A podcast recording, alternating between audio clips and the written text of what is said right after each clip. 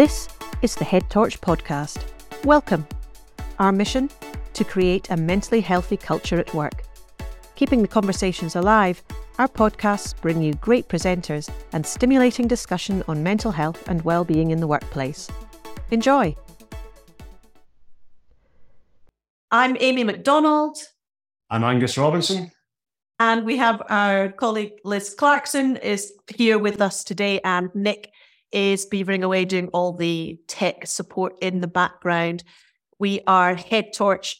And for those of you that don't know us, oh, of course, we also have Rob with us, and I'll be introducing Rob shortly. Uh, yeah, for those of you that don't know Head Torch, we are experts in workplace mental health. So we work with organizations to help them to develop a mentally healthy culture, helping senior leaders to ensure that it's a strategic priority, working with managers so that they feel confident to have those supportive conversations and working with frontline people. And then we work with all sizes, shapes of organizations right across uh, right across the globe. We are, of course, always offering that free health check. So if you are interested to have a chat with us, then do get in touch with myself, Angus, and or Liz. We're always happy to have a chat. Welcome to this well-being hour. Let me just tell you about the format today. So I'm going to introduce Rob. I'll then pass over to Rob and he will introduce himself using a mystery object that not even we know what it is that he's going to show us. It will be very exciting. And he's going to introduce himself using that object. He and I will then move into conversation.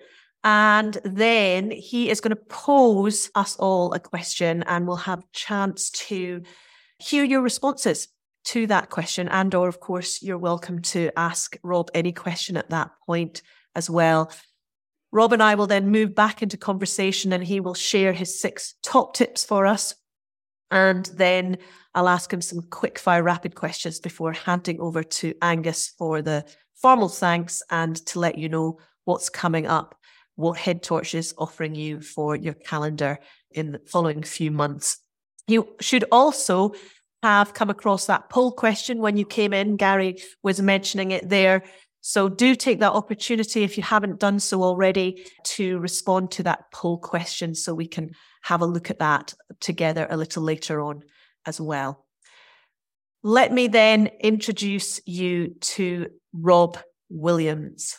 Rob Williams is the head of talent at Vet Partners and vet partners is no normal vet practice, ladies and gentlemen.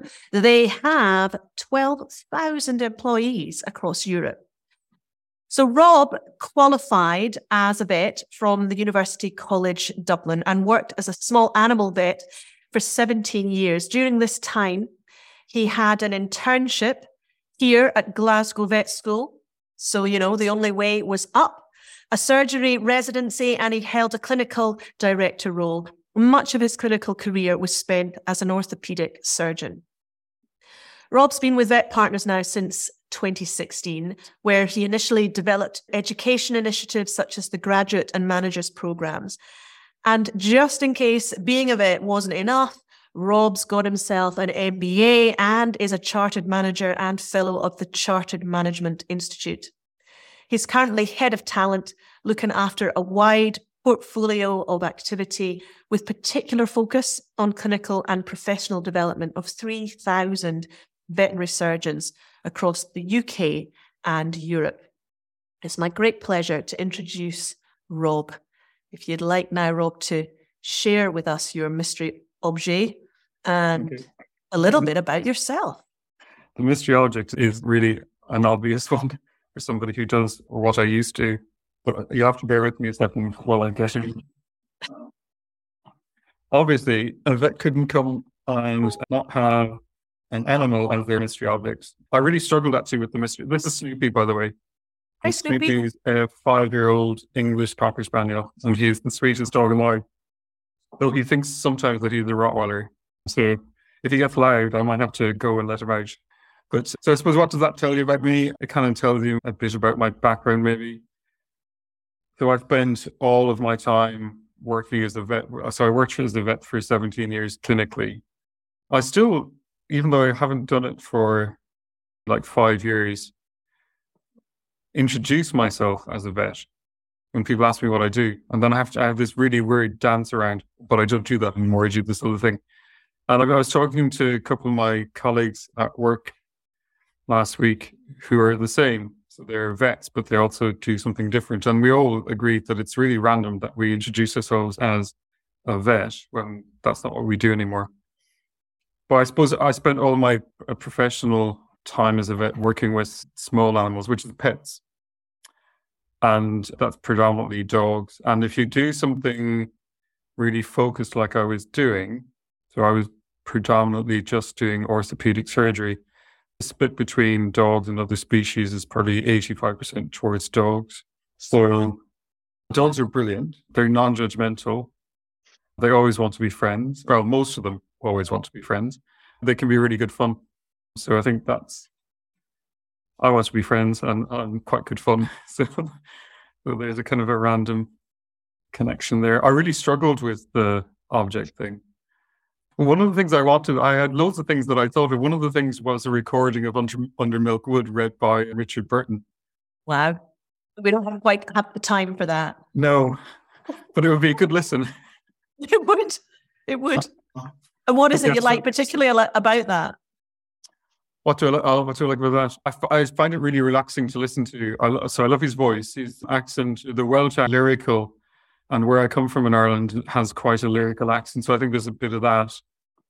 I like the poetry of it, particularly when he's reading the narrator part. And it seems really familiar. So I grew up in the southwest coast of Ireland. Like I spent an awful lot of time with my grandparents. They lived in the coastal town. And those kind of small Irish towns are full of characters, just like in Under Milk Wood. It's all characters. So it seems a really familiar thing. So nice. there's that. But it's just, it's a really good listen. Yeah. Well. His voice is something else, yeah, isn't it? It is. Absolutely. Yeah. It's that thing actually that it's the tone that really stays with you, not necessarily the words, isn't it? That oh, what completely. tone, how it makes you feel is the thing that you carry forward.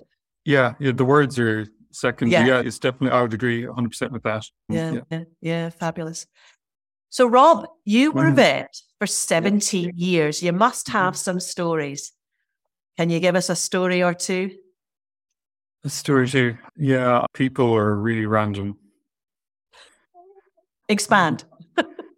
Just, I don't know. I, I, one of the I once had these quite young, this quite young couple come in. So I would have been maybe 23 and they probably would have been a similar kind of age. And obviously, they'd gotten together, they moved in together, and they decided, oh, we'll get a puppy because that's a proxy for something else.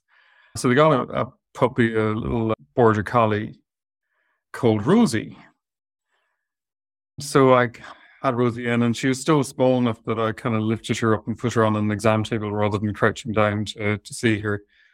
And I was kind of looking at the dog, and I was looking at the computer record, and I was really confused so I went through, I was like, you're so and so, and this is Rosie, and she's a border collie, and she's five months old. And it's like, okay, can you crouch down a sec and just look at that thing under her tummy?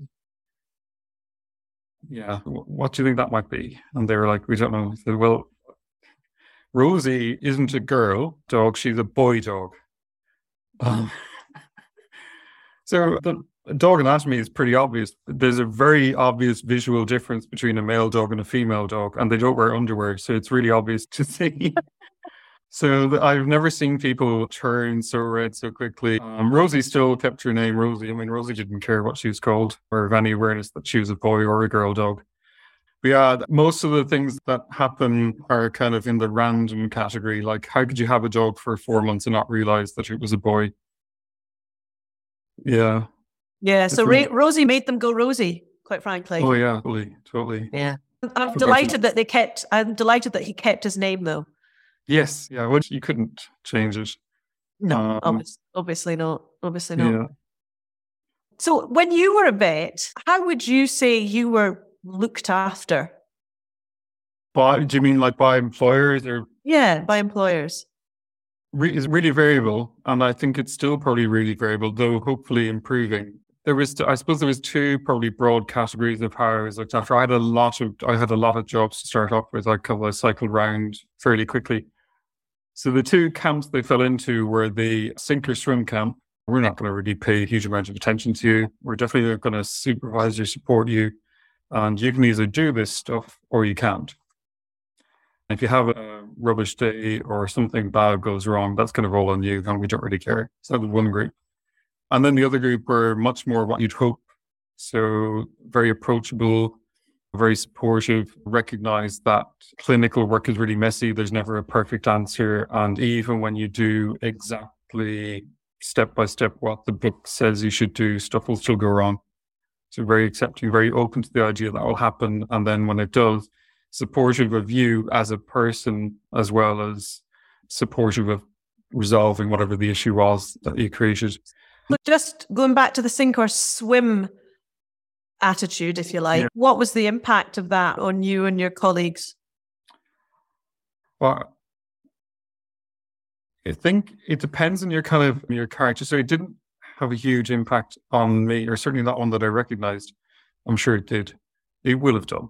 It didn't bother me a huge amount, mostly because I would talk it out with um, some friends. If we had a something go wrong, I'd just phone them where we talk it out. So you found alternative outlet. Yeah, exactly. I think at scale, what tends to happen is people internalize it and think they're a failure.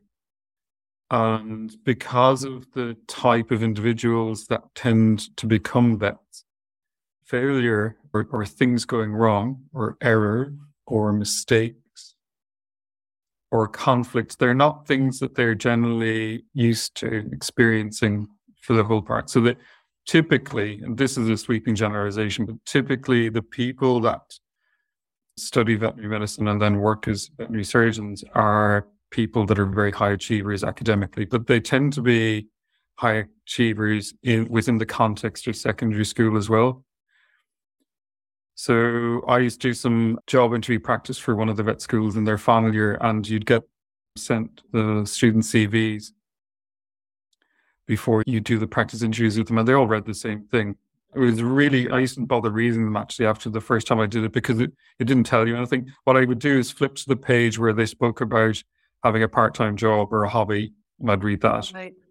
Because then you'd get, you'd generate some questions maybe from that that were interesting. But basically, they were all grade A students the whole way through. They did, you know, grade eight violin. They could speak five languages fluently. They were captain of the hockey team. They were Gold Duke of Edinburgh. Like, so that's the type of person yeah. And when they transition from being a student to the workplace, one of the things that they haven't worked out or they haven't been prepared for is there isn't a perfect answer to anything we do. Medical work, whether it's human or veterinary, is messy. There isn't a perfect case, there's never a perfect answer. And that's really head wrecking if you've always lived in a bubble where there is a perfect answer and you can get a perfect score now, some people naturally have it within them to work out how to cope and how to thrive in that kind of environment. So, transitioning from everything is perfect to everything is really weird, nothing's ever perfect. But quite a lot of people struggle with that because they've never had to encounter it in a meaningful way. And this stuff is meaningful because there's potentially negative consequences yeah. If something goes head, wrong. Head wrecking is quite a. Yeah. Yeah, it's bringing up quite a visual for me. What about you? How did you react to that world where actually things aren't perfect? Most of the time, it didn't bother me a huge amount. And if stuff went wrong, what I'd try and do is work out why it went wrong. But it, like I was very, I was very fortunate. Most of the time, stuff didn't go wrong or if it did go wrong, I could identify very quickly what the thing was, and then I could I'd learn and think, okay, the next time I'm going to approach that slightly differently. And I think I was very confident in my ability to be good at what I was doing, and I was certainly on my own terms good at what I did. So it didn't really it didn't really manifest as anything negative, though maybe it did create negative for people around me. Right. Uh, what do you mean by that? Well, Because I, I did very quickly develop this kind of thing like that I'm infallible. And so I suppose that maybe the way of dealing with it, the outcome was negative because I was, I had very quickly developed this arrogance and confidence that I was very good at this. And even when something went wrong and I could identify that part of why it went wrong was due to something I did or a decision I made or a technical error, that that was kind of acceptable because if you do a thousand of these cases, then 20 of them are going to have this technical error just because that's just the way the world is. Like if you do, if you do a hundred knee surgeries, then all things being equal, two of them, three of them are going to become infected. Right. It's just a numbers thing. So yeah, partly I'll have done something that made case 68 and 72 have an infection, but equally, it's just a numbers thing. So I suppose the negative was that I could be very difficult to be around because I had very high expectations of everybody that worked with me. And if you didn't meet my expectations, you definitely know. And not always in a nice way. So I think maybe the, my way of coping coping with all of this was actually quite negative because I could being be, perfect is is is is not is not a positive. Oh God, no, not at all. And certainly convincing yourself that you are perfect and that everybody else is less than perfect is not a good recipe for anything. So I suppose my way of dealing with it was a very negative way of dealing with it, but not in the obvious way that people would think. So yeah. I wasn't at home like, you know, being very anxious and stressed all the time. You could I couldn't get nothing stresses me. So that wouldn't be a natural reaction for me to have. But an equally negative reaction would be, oh, I'm God's gift. I am special at this thing. I wasn't. I was bog standard, but in my head I was. And so the consequence would be, it could be really difficult to be around at work. So what happened? You went to train with a surgeon, is that right? What was the outcome? Yeah, so I suppose I gotten uh, had have had lots of epiphanies. So the one that you always talk about, I'll talk about. But there was one before that. When I was in final year vet school, I was on a surgery rotation, and I saw our professor surgery doing open heart surgery in a dog. Scrubbing it. It was the coolest thing I'd ever seen. And up until that point, I'd wanted to be a farm vet and then I wanted to be an equine vet. And then when I saw this, I thought, no, that stuff is all not. This is the stuff that I want to do. And I thought, well, that's what I'm going to do. And so I did with some purpose try and engineer it that I could end up doing that kind of thing. And so I worked at the university for years. That's kind of an entry level thing that you kind of have to do. And then I worked in practice and I did a qualification in surgery. And then I'd gotten to a point where I was technically very proficient, but there there comes a there's almost like a ceiling where in order to really excel, you do have to go and formally learn as much as anything. So I found a residency, which is a training position, specialist training position in a private practice and went and moved. My wife is also a vet and six month old twin boys. That's not a good idea. To to this practice, and the, it was pretty. It's pretty hard. They're pretty hardcore. It's a three year thing. It's very structured, and you have to you you really have to perform and you have to learn a huge amount. So that just in textbook terms, there's a four thousand pages of textbook you have to be able to regurgitate verbatim pretty much when you come wow, to wow, exam time. So, what was the um, epiphany that happened there? So, so, there, so I was doing this thing, and I, up until this point, as a work colleague, I, I was very demanding, very assertive, very argumentative. I was always right. A lot of times, people couldn't meet my standards and my expectation of them, and I would yep. tell them. So you can kind of get the idea of what kind of person I was to be around at work. And so I went to this practice, and the guy who owned it was a specialist, and there was two specialists there, and you kind of need to in order to do these programs. And I spent most of my time with the other guy who was lovely, but the guy who owned the practice was the devil incarnate. Is probably the politest. I would use other words, but that's probably the politest way of putting it. And he liked playing games with people.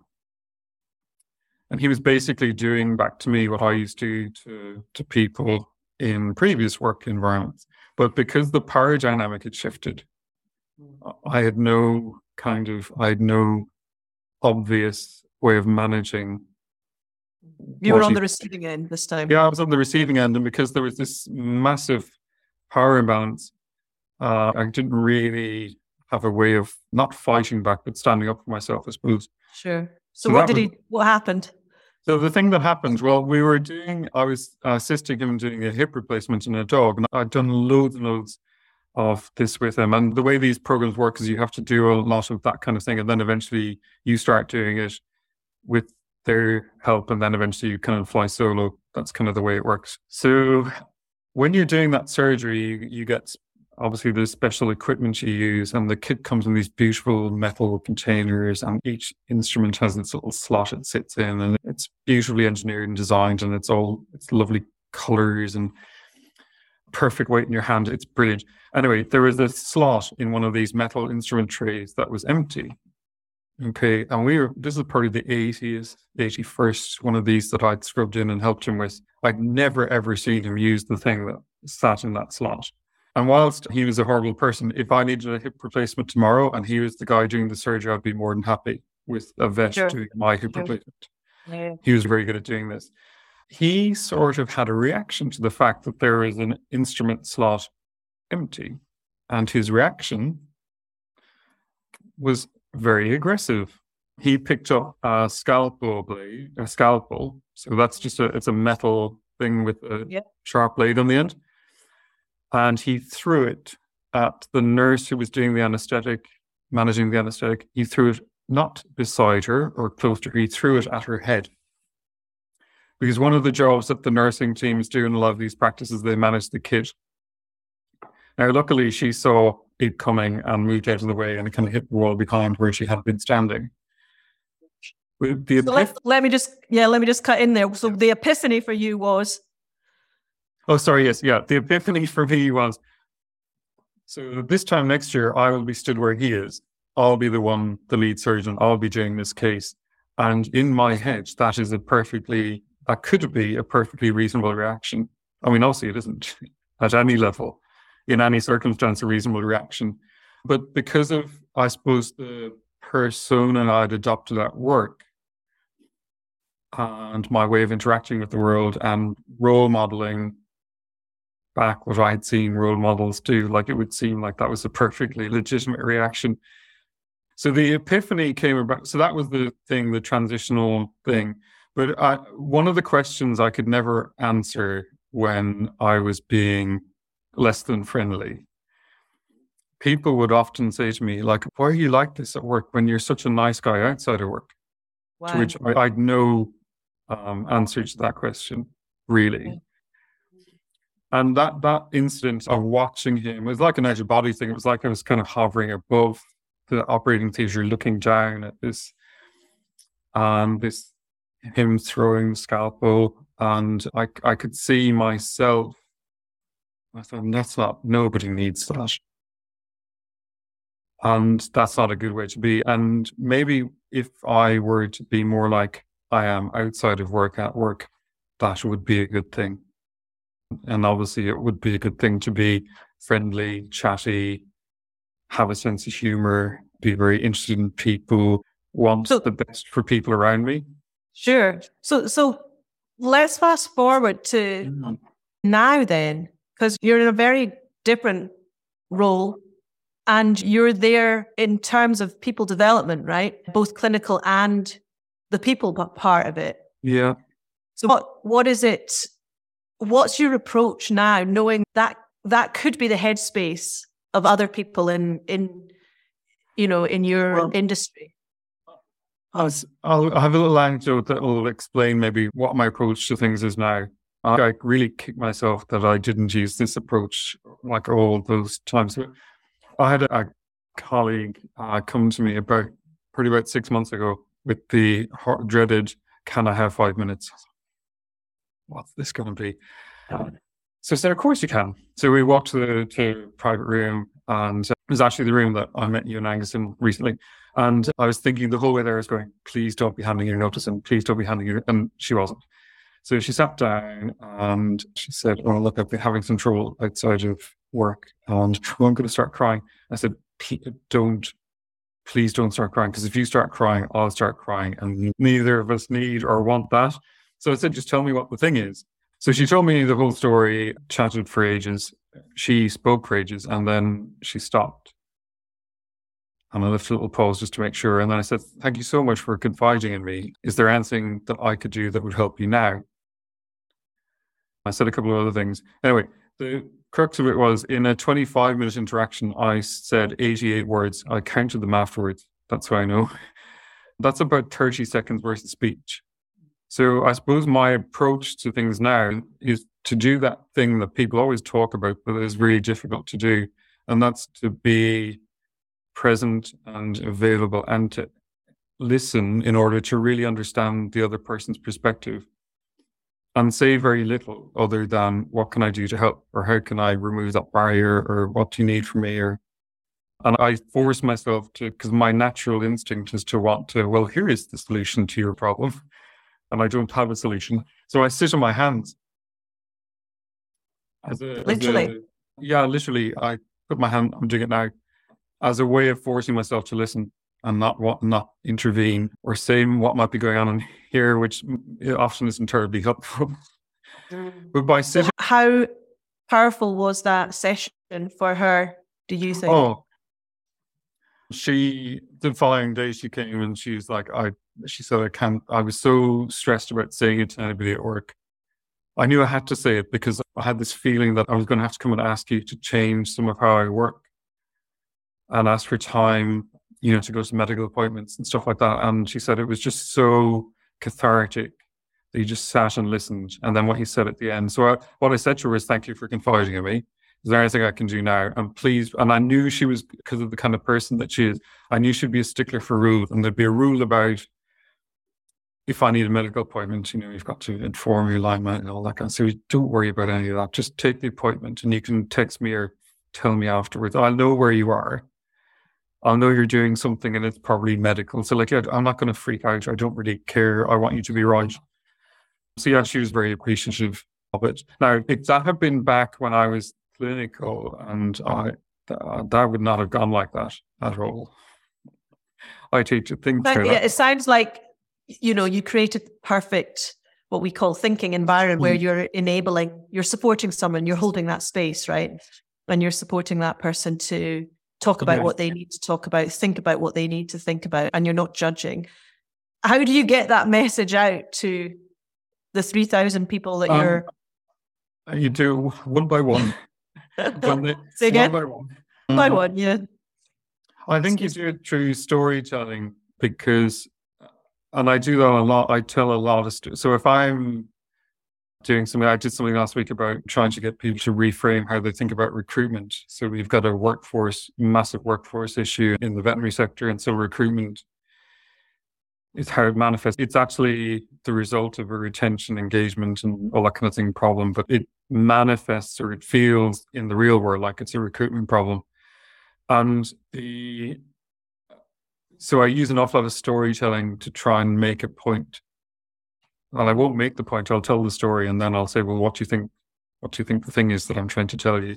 And often they'll somebody will say, "Well, I think it might be this." Let's say, "Yeah, it's exactly that." So I think storytelling is underutilized. Um, people do an awful lot of telling. You should do this, and it's like, no, give them give, give a narrative and something that people can put themselves in the position of the manager listening to their colleagues opening up about the fact that they're you know experiencing signs and what that might what that might mean for them absolutely because sto- stories get us on a whole different level yeah, Sp- stories get our heart yeah. actually right and so it's not just about head and logical stuff it's actually about who we yeah. are as human yeah. beings i'm very conscious that people have been completing a poll question so let's have a look at the response to that poll question I can't see it actually at this end. So if one of my colleagues could activate that, that would be lovely. So the question is how do mistakes and failure affect you? So there I suppose the reason to ask the question is because a lot of the kind of infallibility that certain cohorts of people in the medical or veterinary world can feel comes from the idea that either they don't make mistakes or absolutely. Yeah what you were talking um, about before around around perfection. So we've got in terms of percentage then so i avoid any situation where making a mistake is a possibility. What have we got percentage wise for that? Zero, zero. and i dread making mistakes. I worry about the consequences for me. How many 25% and i'm comfortable making mistakes as i know i will learn something valuable. 75% wow. Which is No one said I never make mistakes. If something goes wrong, there's always a reason other than something I've done. yeah. So if I was to answer that honestly, I would say all four would be the honest answer. Uh-huh. So, so the one that I would, the one that I try and apply is the one that everybody agrees with. But I would say I will try. I will if I can avoid that situation. Sometimes that's a thing. I never make mistakes. I definitely would fall into that category. I never make mistakes. It's always something else. I can justify it. But actually, and you'll all know this because you've all, almost all of you said it. The thing that you start to recognize though is, well, if something goes wrong, yes, there could be seven reasons why it went wrong, but one of those reasons will be something I've done or didn't do or executed slightly less than ideal or suboptimal or whatever. So if I looked at the other reasons, then I'm going to create a problem because I'll never look to what I could do differently. And that's one of the big problems actually with a lot of our clinical teams. They will try and push the mistake or the error to something or someone else. Right. And that definitely cause problems. Thank you, Rob. Let's move now. And thank you everybody for taking part in the in, in the poll question there. I'm just going to share now the question that Rob is posing all of us. And here it is. What strategies have you used to help leaders or even yourself to break through the God complex? What strategies have you used to help leaders or even yourself to break through the God complex? And we're also just going to share that question. Nick's already put that question there in the chat for everyone. So we'd love to invite you now to respond to that question and or perhaps you've got other questions for Rob after our conversation there. So do put your hand up, as it were, if you can use the reaction symbols at the bottom there, and I'll ask you to unmute. Excuse me for my hankies. a little bit of a cold going on here. What responses you have? Tara Ferguson. Welcome, welcome. Would you hello, like to just, hello. hey, Tara, do you want to just tell everybody where you, where it is you work and then tell us what yeah. you have to say? Yeah, absolutely. So, hey everyone, hey Rob. Hello. I'm I work as a people business partner for a company called Exscientia, who are using artificial intelligence to speed up the process of drug discovery. Um, so Fabulous. What's your question then on your thoughts, Tara? I guess my thoughts on it is I often will use this to myself, to my colleagues, to senior leaders, is flip things on their head and say, what would you say to a friend? Or what would you say to someone in your mm. team? Because more often than not, we think that we should appear infallible, but we never expect other people to appear infallible. And therefore, by saying, well, hold on a second, what makes you different? You're not different. You are human. I know that Brene Brown kind of talks about people just always remembering that we're human and that we all have that in common. So, as much as possible, I will say, actually, like, eh, it, do you expect anyone else to be this kind of person that makes no mistakes and can't show any weaknesses and da da da? And they'll go, no, of course not. Um, then, Fabulous. Then why so, so it's about challenging and encouraging people to flip their thinking. Brilliant. What do you think to that, Rob? Yeah, I love flipping things, and I'll try and do that almost everything because a lot of time, what you one of the things I think people struggle with is to think with a different lens on or take a different perspective. So one of the reasons why clinical people or certain a subset of clinical people have this infallibility idea is because they don't allow themselves to have any other perspective other than the one they have themselves and they're convinced that one is correct because their success rate is often very high. So why would they need to change how they think or view the world? But then they're massively limiting themselves. And so trying to get them to flip or to take a different view, I think is a really important thing. Um, and as soon as when people do it, you can see the light bulb go off in their head. And it's a really, it's a really powerful thing when people it gets in there and they think, oh, they kind of stop and they sort of don't know what to do, and then they kind of work through it, and they you can see them improving actually with an awful lot of what they do. I work in the people team too, and we see this a lot with managers. So a lot of times in in in our context, how people get into positions of seniority or as managers of other people is because they're technically the best, which happens in most industries, and it's a that's a rubbish way of picking. You should be the leader of a team, or in our case, the leader of a practice. There could be 120 people working at some of our practices or 400 people. And like the technically best person is the, but most people you can develop them and you can coach them and bring them to a place where they're much better at leading a team. And one of the ways is to try and flip how they view the world.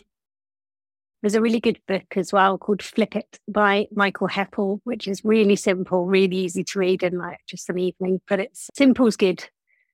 Absolutely. Yeah, yeah, yeah.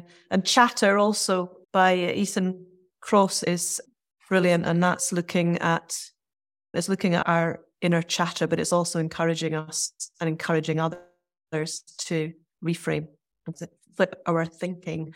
Thanks, Tara. Wonderful. Anybody else got a question or a thought or a comment? So, Janet, you've shared in the chat there that a family member failed medicine and really struggled as they had never failed before. Do you want to share a little bit more, Janet? Something similar, actually. We we have a yeah. case at the moment, which is incredibly upsetting in some respects, of a relatively inexperienced vet who is having an unacceptably high number of catastrophic outcomes to cases that they're dealing with. And they have no awareness that they're failing at an epic level that professionally is unacceptable. It's ethically and morally unacceptable too. And uh, the practice that she's employed by have tried lots of different ways to to support her, and they have done a very good job in at one level of trying to be very supportive.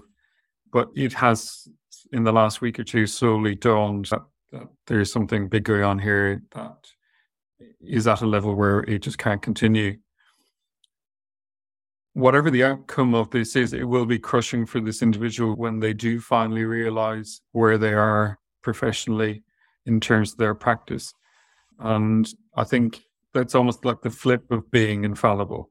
And I think the God complex thing, Gary asked, and like, where does it come from? It, it comes from the idea that I am perfect and I am always right.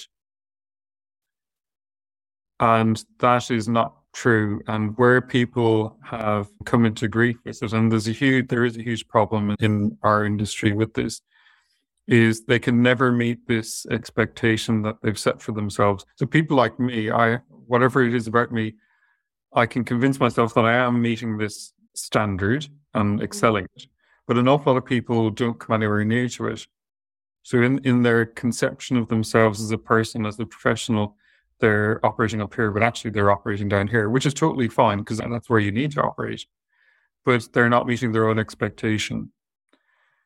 So that's not great for them. That creates lots of stress and anxiety and stuff. With people like me, where I've set my expectation here and I'm operating way up here, that also creates a problem because it allows all of these really negative behaviors to flourish. I'm very angry with myself that I carried on in that manner for so long and I shouldn't have. But I'm equally angry and disappointed with the people that were leading, managing me, that they never called me out properly on that kind of behavior. I was going to say there's something, isn't there? Or is there something that needs to be brought in at an early stage? Um, specifically yeah. in your, you know, especially within your, especially rather within your industry, that's that's a part of the learning process as you're becoming a bit. Just quickly on this one, Rob, because I'm aware yeah, we need. I think, yeah, I think there's probably a problem with expectation, setting expectations, and then holding people to to those expectations. And that's true as undergraduate, but it's definitely true as, as employed vets. And there's too much focus on academic. The, the people that run vet schools have an impossible job to do because there's so much content they need to cram in, but they often don't do enough to develop the individual, the human part of the veterinary professional. They do a great job of developing the veterinary professional, but not the human Part. Yeah, so work to do there. Wonderful. Thank mm. you, Rob. Thank you, everybody. Thank you for your comments and your thoughts. Rob, your top tips. Let's just fire through these for okay, folks. Your first one there. Don't take yourself too seriously. Relax. Yeah, so I definitely took myself way too seriously. And that creates problems. It creates conflict. It creates a very unhealthy persona at work. But whereas if I relaxed and I brought who I am outside of work to work, I'd have had a far better, and the people around me would have had a far better. Yes, Gary's thing is just, it is to do with personal development. So the reason that I was like that, I think, was a huge amount of immaturity coupled with boredom. That That's not a great recipe. Sure. Let's just move on with, with your yeah. top tips then, Rob. Have some people at work you can trust and confide in, nurture these relationships. How very powerful. Yeah. Yeah. So I've learned that now, and I do have those people that I work with that I, I will confide in. Back when I was clinical, I didn't, partly because I didn't want to show any vulnerability, but partly because I didn't always respect them for who they were and the experience they had. And that created problems. Yeah, yeah, absolutely. Enjoy and be thankful for what you have today, not what you think you want.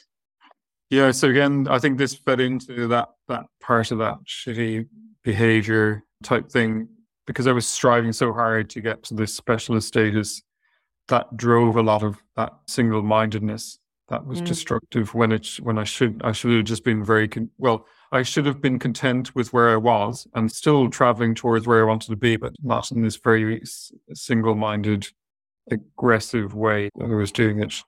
Sure. It's nothing like being in the moment. Mm. Run, even when you can't be bothered. Yeah. So, I mean, these are all like slightly trite and patronizing at one level. So I r- run five times a week, and quite a few of those times I can't really be bothered. But it, you feel so much better for doing it. And th- so I suppose it's the activity thing, like being active is a very valuable thing. And again, so it's run um, forward slash do whatever, uh, yes, oh, yeah, whatever sport yeah. comes to mind for yes. you, yeah. rather than not. You have to run. Make an effort to notice, be continuous, continuously curious, channel your inner four year old. Yeah. So I think again, I think if I had done more of this and brought like I am a bit of a four year old outside of work. So if but if I I'm curious about everything. And if I'd been curious about the people that I was working with, particularly rather than being judgmental about them, then I would have had better work relationships. Sure. So I think that's probably the thing there. Yeah, it's about looking outward as much yeah. as anything, isn't it? Absolutely. Yeah. And finally, embrace mistakes. They will improve you as a yeah. person. So when the poll question, like I, I genuinely would have had all four of those simultaneously at one point about any. And actually, the one that everybody agreed with is the one that I should have focused on, but I would have spent too much time focusing on all on the other three, uh, and that that's not helpful. That's not helpful indeed. Lovely, lovely top tips. Thank you so much, Rob. I'm just just going to ask you now a few quick fire questions. So, are you ready? Yeah. Rob Williams, what does vulnerability mean to you? I suppose I think it's the ability to share not just the best of you, but the worst of you or the stuff that goes wrong as well as the stuff that goes right. Nice. Yeah. What's going to revolutionize workplace mental health?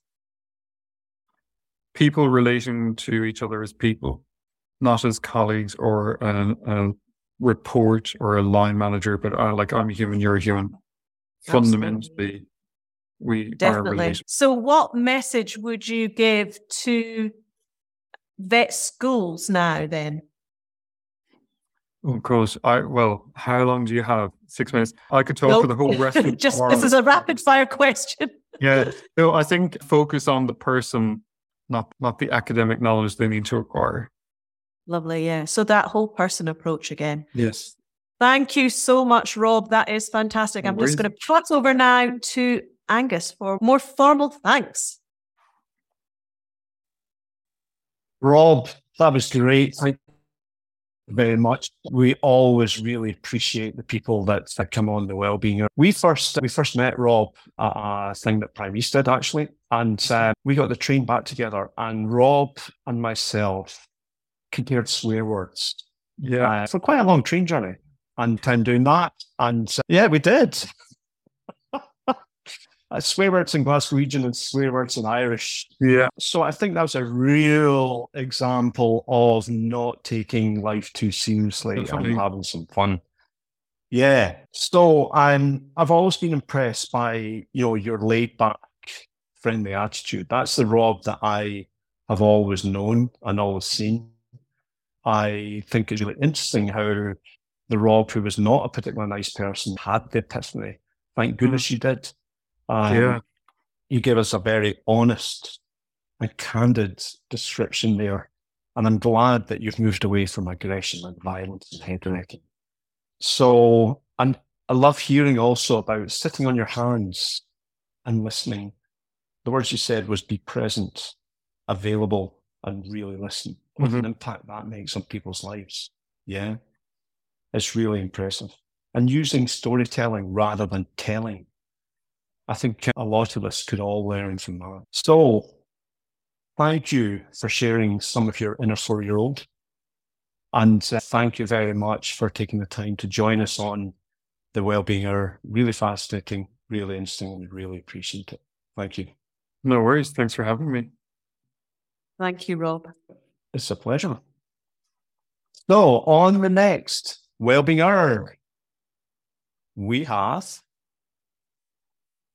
There we go. Right, we have Rupa Nukar, who is Director of People and Development at Robert Solicitors as a large solicitor practice. Rupa is a solicitor herself, and she has moved into becoming Director of People and Development. She's also a broadcaster on both TV and radio. So I think this is going to be a really interesting one as well. Uh, so join us on the 25th of May, 2023 for that at 12 noon. And also coming up on the in the Head Torch World on the from the 15th of May to 23rd of June, we are doing a kindness counts campaign. So this is a really easy to implement campaign, and uh, we encourage you all to take part in that and celebrate kindness in the workplace. Uh, I mentioned the next webinar with Rupa. There we go. And then after Rupa, we have Hannah Storm. Hannah is, she was a journalist and uh, she worked in Haiti and various other uh, really kind of difficult spots around the world. She is now a media consultant, award winning author and speaker. And uh, again, it promises to be real interesting. That's 15th of June. So please stay in touch, follow us on LinkedIn. And, uh, you know, if you'd like any more details in terms of what we do, we have tailored solutions for senior leaders, people managers, frontline people. Please get in touch. That's my details there. It'd be a real pleasure to hear from you and hear what you're doing. So, unless there's uh, anything else, I think that's it for today. And uh, we thank you, everybody, for coming along. It's been a real pleasure. Thank you. Thank you, everybody. Thanks so much for coming. Thank you again, Rob. No worries. Yeah, yeah, thank you, Rob. really insightful. Thank you so much. Thanks for listening to the Wellbeing Hour. We hope you enjoyed the conversation. These events take place regularly, so do join us for more. And if your organisation would like to develop a mentally healthy culture, we'd be happy to work with your senior team, people managers, and frontline staff. Please get in touch at headtorch.org. We look forward to hearing from you.